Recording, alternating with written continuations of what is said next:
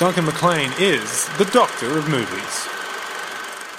Episode 18 of the Doctor of Movies podcast. I'm Duncan MacLean, and today I'm getting my gangster movie on with JC Chandor's provocatively titled A Most Violent Year.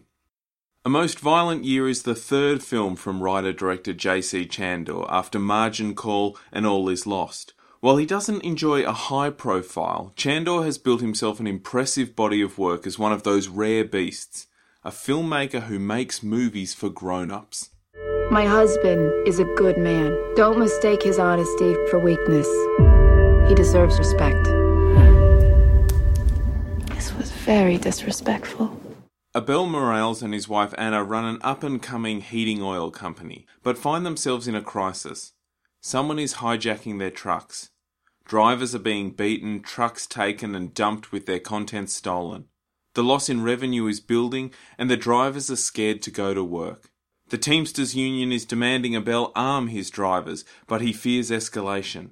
Simultaneously, after a two year investigation into corruption in the heating oil industry, the district attorney is ready to start laying charges, including 14 against Abel's company.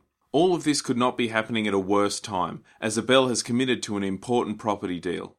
He's put down a 40% deposit, everything he has, on a waterfront oil holding facility which will give them direct access to oil tankers and the potential for dramatic growth. He has one month to produce the rest of the money, but between the violence and the pending investigation, the bank that is backing him is starting to get jittery. There were more murders and rapes in this city last year than there have ever been, so if you've come to tell me that we have an urgent security issue here, trust me, I'm aware. The gangster film has always been, in a way, connected to capitalism and this idea of the American dream, the self made man. While A Most Violent Year is not a straight gangster movie, it possesses many of the characteristics of the genre. It borrows its forms and its tone. We learn that Abel started out as a lowly truck driver himself before building up the money to purchase the small company from his father in law, a Brooklyn mobster. Under his determined leadership, the company has grown into an important player, and the pending real estate deal has the potential to turn it into an industry leader. But he has ruffled the feathers of those more established competitors, family businesses in both senses of the word.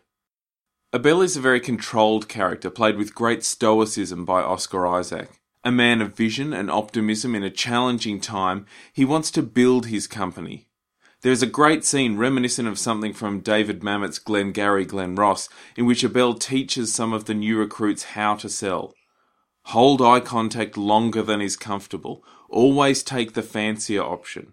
We're never going to be the cheapest, so we have to be the best. But there is something bubbling below the surface. He can be harsh. He can intimidate. He's trying to operate with integrity in a corrupt industry. I've spent my whole life trying not to become a gangster, he frustratedly exclaims to his wife. As viewers, we are waiting for his Michael Corleone moment. That moment when he surrenders the high road that he has been so determined to take and resigns himself to becoming what the situation demands he be. But Abel's conviction is very strong indeed. I run a fair and clean business, and I will fight till my last breath to prove that. Chandor's screenplay resists the temptation to make everything clear for the audience. We do not know how clean Abel's company really is. We suspect that he believes it is, but we also know that corruption charges are being brought against them and there is something they're trying to hide. We see that Anna is the one looking after the books, and being a mobster's daughter, she has more flexible ideas about what is right and wrong.